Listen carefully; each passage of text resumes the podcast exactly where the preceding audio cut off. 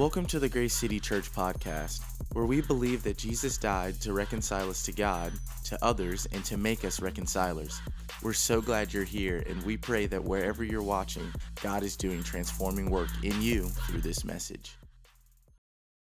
Um, my name is Will Kraus, and I'm one of our non staff elders here at Grace City Church, and I'm excited to get to lead from the teaching side of things the first service revealed to me that I needed a cup of water in order to make it through. So don't mind me.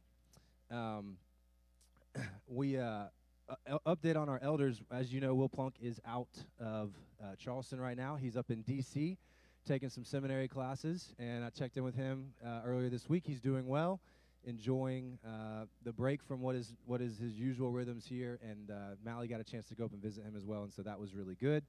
Um, and uh, as you heard, our announcement this morning, uh, Richard and Donna Brown are getting their families ready for uh, a big adventure to Scotland. And so I just want to double down on what Jason said and invite you to participate in this night with us as we think about Scotland uh, and our missional opportunities that we have there. Richard and Donna, of course, are kind of the tip of the spear for our church as God has put uh, a vision in their hearts for that. This is going to be a night where you get to learn more about what they're doing and you get an invitation to be a part of it um, of course, to, to pray uh, for them, to be in communication with them and encouraging them, uh, to financially participate in their ministry. Um, there's some really good work that they're doing where, where dollars can really speed up uh, the discipleship opportunities there. Uh, and also, maybe for some of you to go, just wanted to say that, um, to go and visit and go be a part of what they're doing. Uh, in Scotland, maybe, hopefully, it's not for the whole two years that they're going because we're already sad they're leaving for that long. But we're excited about what God is doing, and we think this night would be really important. So we hope that you'll mark your calendars and come to that. Like Jason said, our office does have a certain capacity, so we do need you to sign up and let us know you're coming. Um, so if you'll do that on the website, that would be fantastic. Before we jump into our psalm this morning, uh, I do want to revisit uh, just the heaviness of this week. Um, this has been a emotional week for many, or really for all. Um, doesn't matter where you fall uh, in this conversation. It has been uh, an emotional week on all different sides of the scale. Uh, as you know, the Supreme Court overturned Roe versus Wade. And as a church, um, these are conversations we want to enter into. Uh, and I'll tell you that I don't know exactly how to do this perfectly or what the next steps look like for us as a church, but I know some things that are true, and I want to share those with you this morning. Some things that are true is we do celebrate that because of this, um, lives lives will be saved. Um, and we know that in Psalm 139, uh, that that God uh, speaks to us that He has created us in our inmost being. It is in His image that we've been knit together. That that's life in the womb, and we celebrate the fact that millions of lives might be saved uh, because of this. But we also recognize God wants so much more from us than just to fight uh, for saving life in the womb. That there are lives outside the womb, the women that are carrying these children that need care desperately, and they need it now more than they've ever needed it before. And so I would say that there is a there's been a gap. Even the church has not handled a, uh, the topic of abortion fully, right? We've let the the world kind of split us into two camps almost, where we are either uh, pro-life or pro-choice, where we are either fighting for the child or fighting for the mother that's carrying the child. We are let political lines put us into camps here. But the fullness of what God has called us to, if we are righteous, if Jesus has made us righteous, if we are his followers, we don't get to choose those camps. That's what I want our people to hear. We don't get to choose which camp we're fighting for. We, we the, the answer is both. It's not an either or, it's an and. And so there's work for us to do, and I don't know exactly what that work looks like. I know there's ministries in Charleston that are doing good work to help uh, mothers that are in crisis, um, uh, organizations like DAS that we've had many of our members go and serve at to help support their work. But there's, I would imagine even even their efforts, they're going to be overwhelmed, and, and, and we need to be thinking about how do we care, how do we see those in crisis and love them well uh, through this. This is um, not where the conversation stops. Um, it's where, honestly, I hope more attention is given now from all parties to, to women who need care, um, who are in desperate situations. And so I want to pray for that for us um, and ask God that He would just guide us as a church and guide us as people. So pray with me. Lord, we we don't always know what's going on. we often don't know what's going on, but you do. You made all of us. You're the author of life. You're a creator. There's nothing unknown to you. There's nothing about our future that's unknown. There's nothing about our circumstances that is unknown to you. You see all. And while that's kind of an invasive thought, I pray that that would be a comforting thing to the people in the sound of my voice. That you know where our convictions, where our concerns are, God. And I pray even as we open up Psalm 24 this morning and read it, we would know that you're fully responsible, that you are the owner of these lives, of this world, of us as a people. But I just ask that you would guide our steps in how to live it out. I pray for the way that we even rejoice in the fact that lives might be saved from this uh, decision, that we would be considerate to those who are still suffering, who this, this actually brings confusion for them, where this, this now makes the world even darker and scarier for them. God, give us eyes to see. Give us eyes to see those women who are in crisis, who need help, where the church is underspoken in caring for the mother. God, I pray that you would move us to, to take steps and to take action. Lord, we love you. We, we trust in you. We want to bring things to you, God. I pray that we would be a people that pray about this often. Lord, thank you for your word. Thank you that it is timeless, that we can take of it today and apply it to our lives. I pray that as we open Psalm 24, would you just reshape who you are in a firm way for us? That it would help us make sense of some of the complicated things in our life that we're living in. We love you, God. We trust you. It's in your name we pray. Amen. okay, Psalm 24. Uh, 10 verses that we're going to get into. And Psalm 24 is, uh, in, in many ways, a theology of worship uh, for us. It's going to talk about who is God, who are his people, and what do his people do. Who is God? Who are his people? What do his people do? Um, I've heard it said that the quality of one's life could be determined by the quality of questions you ask. And I don't think that's an absolute statement or an absolute truth, but it is interesting to think about. That like when you when you ask a question, it leads to an answer. An answer generates uh, emotions and drives behavior. Behavior determines results. So in some ways, you could trace it back to: Am I asking good questions in life? What what are the what's the quality of questions that I'm asking? My, my agenda today is to open these 10 verses up, observe the timeless biblical truths in Psalm 24 about God and about us, and to help us ask good questions. That's my hope, to help us ask good questions in light of those truths. So, verse 1 The earth is the Lord's and everything in it, the world and all who live in it. For he founded it on the seas and established it on the waters. Everything belongs to the Lord.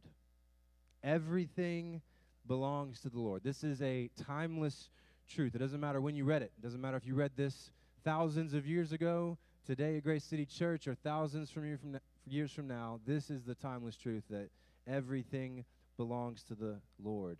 What does everything mean? Everything. The animals, the insects, vegetation, the mountains, the seas, the people, our resources, our children, everything belongs to the Lord, the world and all who live in it. He is, you could say, the owner. He is the, the owner of all that we see. Here's our first good question we should ask Why does it matter who the owner is? You don't need to say it, just think about it. Why does it matter to me who the owner is? Maybe you think about a business, you think about a home. Why, why does it matter who the owner is? I'll give you two thoughts. One, because that's where ultimate authority rests. That's where ultimate authority rests, is with who owns it. That's also where ultimate responsibility exists. Both authority and responsibility rest solely with the owner. When we think about authority, we think about who's, who's in charge, whose word matters the most. When they say, This is what we're doing, this is what's happening, this is what we're doing. You think about a house, uh, the owner owns a house, maybe uh, some tenants live in it and are paying rent. It don't really matter what the contract says. I mean, the contract probably came from the owner, but the owner's word is what is what's true. If they decide to sell the house, the house gets sold. If they decide to ch- raise the rent, the house, the rent gets raised. That's a that's a bad topic right now. Um, the owner has full autonomy, is the idea. They also have full responsibility. They have the, the position and the resources to take action, to take responsibility. Back to our house illustration, if it's if there's termites in the wall, who's fixing that? The owner. Th- they should be. The owner is, is who where responsibility ultimately rests. And this text says that God, verse 1, is the owner of all things, which means that he is authoritative over all things and he is responsible for those things. And here's an interesting observation about humanity, and I can speak on humanity's behalf because I'm a part of humanity. We're comfortable with God being responsible, but not an authority of the earth. We're okay with Him coming to Him, God, in your infinite power and wisdom. And, and I mean, have you ever thought this thought like, God, you're God. We just change this? Will you just fix these circumstances? Will you just pull me out of uh, this, this life that I'm in? God, take responsibility, fix what's broken. Yet, we don't like to surrender to our autonomy to Him. We don't like to actually submit to His authority over our lives. You know, that's how we got into sin in the first place. That's how we. That's how the things that when you think of sin, you probably think of something, something in that's personal to you that is your struggle. You know that that that, that thing, it has its roots in autonomy. In Genesis, Adam and Eve are, are tempted by the evil one, the serpent, and they're looking at this tree that God said, "Don't eat from that tree," and Satan lies to them, telling them, "If you just eat of this, it's not just that it looked good and tasty. It was probably organic. It was that they believed that by eating that, I will I will know how to judge good and evil for myself. I will I will be able to be my own God essentially. I won't have to submit to God. I'll be able to do that myself. I'll be able to be my own God. It is out of an appetite for autonomy that sin was even born into this world for us and became our problem. You think you have a lust problem. You think you have an anger problem. You think you have an envy problem. You think you have a worry problem. You have an autonomy problem. Because in all of those scenarios, in many ways, those words are just the, the symptoms, if you will. The root of it really comes back to either you've made yourself in charge, determining what is right and wrong in your own eyes, or you've made yourself ultimately responsible. That you're the one that's going to be able to get everything through, to fix everything. And in reality, we are not the owner, God is. So here's a question for us Where in my life am I clinging on to autonomy and control, refusing to give it to God? Verse 1 says God's the owner, which means he's ultimately responsible, ultimately in charge. It means his word's what matters most. It means that what he says reigns over all. But I don't know about you, but you might you might disagree with that, or you might say that sounds good, but my life isn't really going to change. Verse 2 tells you why you should change it, why you should believe it. it says it right there on the screen. For he founded it on the seas and established it on the waters. Why is he the owner of all? Because he created it all. We would not we would not be here without him. He created us. So to to disagree with the autonomy that he has over our lives would really to disagree that he created you. Because I don't think that you disagree that if you create something that you are autonomous over it, right? I'm going to use Richard Brown for an example. He's a creator of pens. He doesn't have time to make you one, so don't ask him. Uh, he's heading to Scotland soon. Um, I've gotten to see behind the scenes of this pen operation. It's just a fun hobby of his, a way that he blesses people, and I'm going to butcher it. I'm so sorry about how the, how beautiful the process is. But he'll go and he'll take this piece of wood. He's talked about, oh, I got this out of my backyard, and he'll take this piece of wood and he'll he'll mold it. That's probably not even the right word, but he'll like carve it and get it down. There's some cool machine that he bought that like makes it really small, and he crafts it. And each pen that he's made, I've seen a couple of them. They all look different. He chooses the color ink that it's going to have. He chooses if it's going to be fine uh, point or if it's going to be that kind that bleeds everywhere. I'm I'm really team fine point. Um, and uh, it, but as the creator of that pen, would we not agree? He he determines that creation's purpose. He decides who he's going to give it to, what it's going to look like, where it's going to be. A creator doesn't just create, they give purpose to their creation. The creation, you could say in the reverse, submits to their creator. So since God created us, we and everything in this world belong to him. We look to him for our purpose. Here is um, here's the primary application from verse 1 and 2 that you really can't escape uh, when you read it. If God is the owner, we are stewards of all we have. So if God is the owner, that means that we're not. So what are we? We're stewards, we're managers. We've been entrusted with things that we are stewarding. The idea of stewardship, what, what do we mean by that? It means that we're, we've been given things like gifts.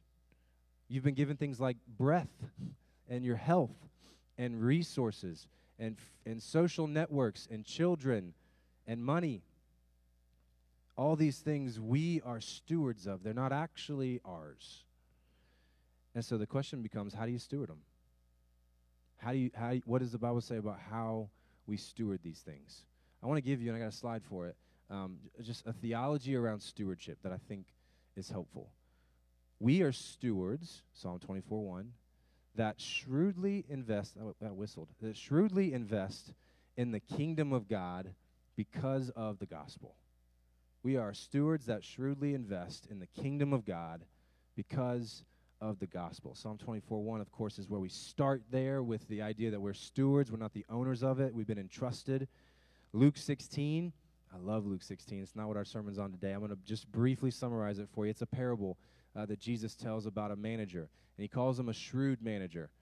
And, and the way that the parable goes is there's a wealthy landowner uh, who uh, has this manager working for him. And essentially, he brings the manager in and he says, Hey, I'm going to fire you. You got, you got two weeks, essentially. I don't know if that would, that's, that's exactly how it went down.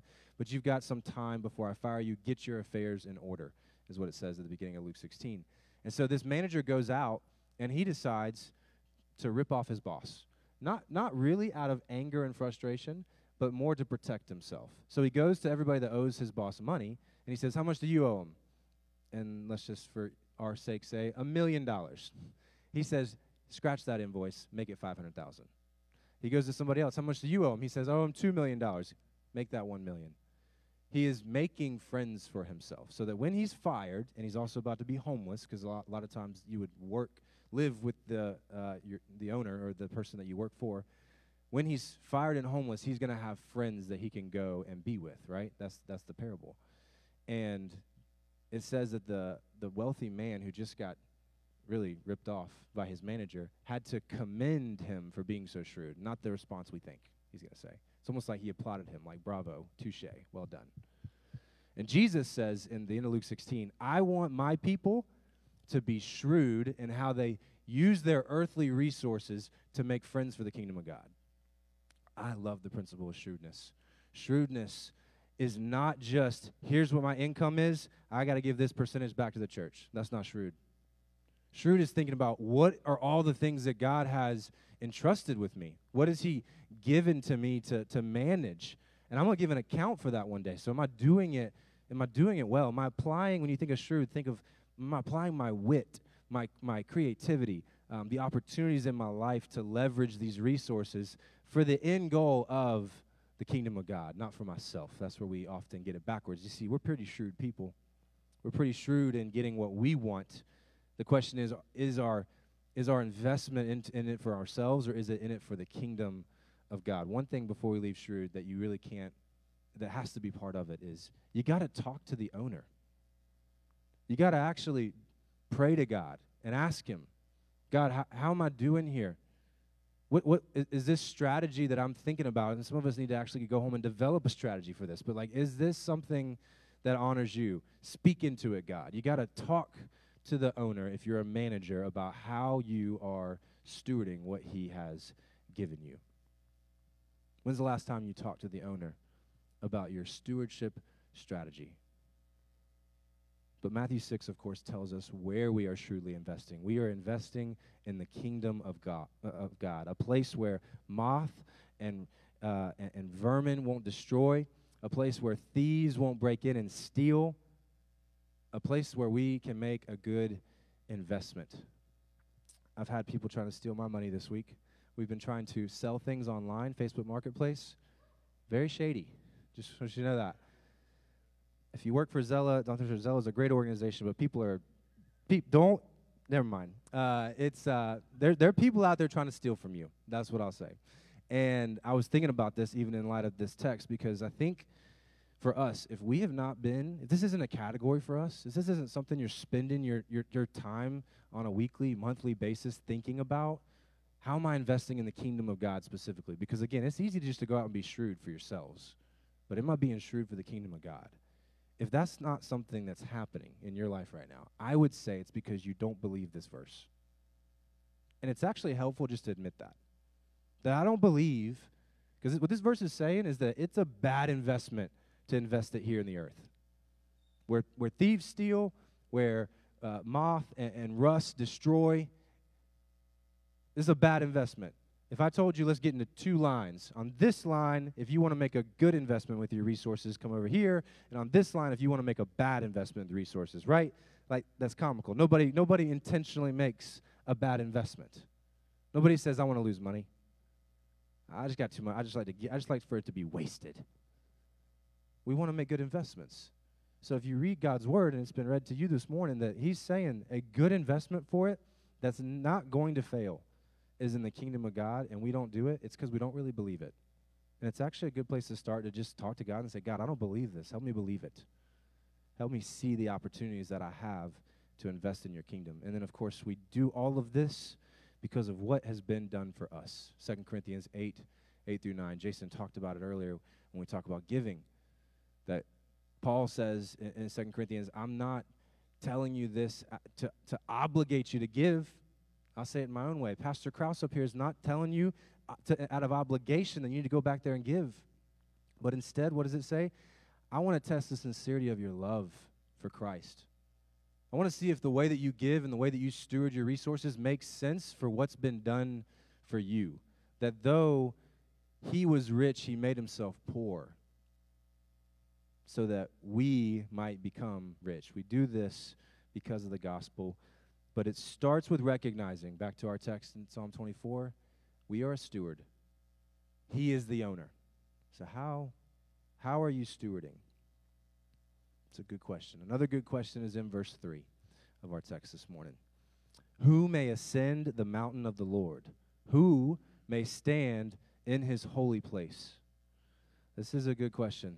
In light of God being the owner, in light of him being autonomous, him being ultimately responsible, who has the right to come to him? Who has the right to be his people, to be in fellowship with him, to be in his presence, to have relationship with this all powerful owner and creator? Verse 4 gives us that answer. The one who has clean hands and a pure heart, who does not trust in an idol or swear by a false God, they will receive blessing from the Lord and vindication from God their Savior. Such is the generation of those who seek him, who seek your face, God of Jacob. So to make the cut, to get into to, to, to fellowship with God, to ascend the, uh, the mountain of the Lord, to be in his presence, I got to do three things, it says. My hands must be clean, my heart must be pure, and I must not trust in idols or false gods. Crap. That is a that is a list of qualifications right there. My hands must be clean, my heart must be pure. I must not trust in false gods. What's David talking about? He's talking about pure, authentic worship. I've heard a pastor define worship as this the act of assigning ultimate value that engages your entire being. The act of assigning ultimate value, saying this thing is most important, it is most valuable in life, and engaging with that with your entire being, meaning your mind, your will, your emotion, your actions. Worship is not just the portion of our service that we sing, it's how we live our life. David says it's, it's worship in its purest form that God accepts. My hands must be clean. Meaning my actions, the things that I actually do that others can see, they need to be clean of the filth of sin. Another question. What if what if I don't have clean hands? What if I've sinned against my brother this week? What if I have lied to my sister? What if I have betrayed the trust of my friend or my spouse? What if my hands aren't clean? That's a good question. It says, My heart must be pure. Not just what people can see, it's got to be legitimate in the heart. And in our context and culture, we're pretty good at making it look like we got clean hands. But the heart convicts, doesn't it? Is my heart pure? Does it are the are the motives, the desires of my heart, do they come from a pure place? Where does a pure heart come from? It's a good question. Where does a pure heart come from? Thirdly, my faith must be in God alone, not placed on idols or false gods. For us, I think you can read that even knowing we're in the Old Testament and think, like, all right, idols, these things made of wood or gold that people used to bow down and worship to, or false gods like the god of rain or the god of infertility or all these different, the god of war. And that may not feel like a, a struggle or relevant to you. Don't be deceived. These gods, these false idols, are all around us. They are all around us. And our culture and our world worships them all the time. And oftentimes, so do we. Does the idol of money rule in your life? Is your stability in this world the way you evaluate, I'm safe, I'm secure, I'm going to be provided for? Is that based on what's in your account and how many resources you have? You might be worshiping the idol of money. Does the idol of comfort dictate your hands and the, and the choices that you make? Do your actions run through a, a filter of, would this make things easier for me? Would I just feel more comfortable if this were to happen? Does the idol of, uh, uh, uh of pleasure or sex preoccupy your thoughts and your motives? Does it consume your dreams and desires? There are idols of worship all around us. God says that those who worship me with everything are those who ascend the mountain of the Lord that can be in his presence. There's so much tension in this, and I feel it from you. Here's the, here's the truth, and it ends up being good news. None of us qualify for this. None of us on our own earn the right to be in relationship with God. None of us have clean hands, pure hearts, or place our faith fully and only on God. It, that, that only comes if we have a substitute. That only comes through Jesus. I'm going to I'm going to just let the word of God preach at you for a second and ramble off some verses because the truth about the gospel is that all people fall short. Romans 3 9 through 14. All people are under the power of sin. As it is written, there is no one righteous, not even one. There is no one who understands. There is no one who seeks God. All have turned away. They have together become worthless. There is no one who does good, not even one. That's Romans 3. And that sin that is described there for us, it cuts us off from fellowship with God. That's what it earns us. Romans 6:23, the wages of sin is death. If if God could be described as life, that means that death essentially is separation from Him. It's living a life without God. But God, Ephesians 2, rich in mercy, made us alive with Christ. That even when we were dead in transgressions, it is by grace that you have been saved. God raised us up with Christ, and He seated us with him in the heavenly realms in Christ Jesus. This is Ephesians 2 4 through 9. Where does it say he sat us with him? In the heavenly realms, in his presence, in fellowship with him. For we are God's handiwork. Ephesians 2:10 created in Christ Jesus to do good works which God prepared in advance for us to do. 2 Corinthians 5:17. If anyone is in Christ, the new creation has come, the old has gone, the new is here. Why? Because God made him who had no sin to be sin for us, so that in him we might become the righteousness of God. None of us meet these qualifications on our own. There is nothing that we can boast in of ourselves. It is only because God sent someone to meet those qualifications for us, to make us into a new creation, so that we could actually have a pure heart, have clean hands, and put our faith in Him. So if we've learned who is God, He's the owner of all things. We've learned who are his people. They're those who, through Jesus, are cleansed and are pure.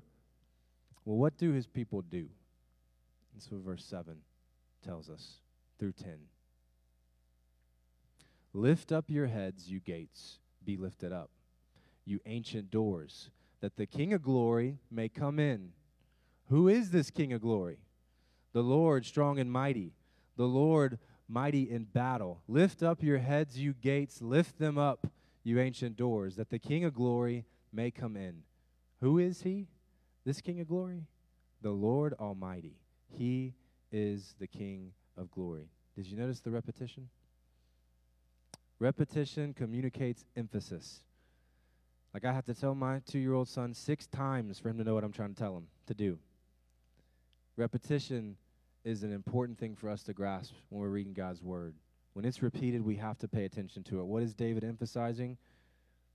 What do his people do? They lift up the gates so that the King of glory can come in. They lift up the gates so that the King of glory can come in. Commentators talk about Psalm 24 as a, as a passage that would have been read in the temples of worship on the first day of the week, on Sundays. And, and because of that, there's several connections to that truth that we as his people, we lift up the gates so that the Son of Glory can come in, that we can think about. One might have been a more literal uh, connection for them. The Ark of the Covenant is what this could be referring to.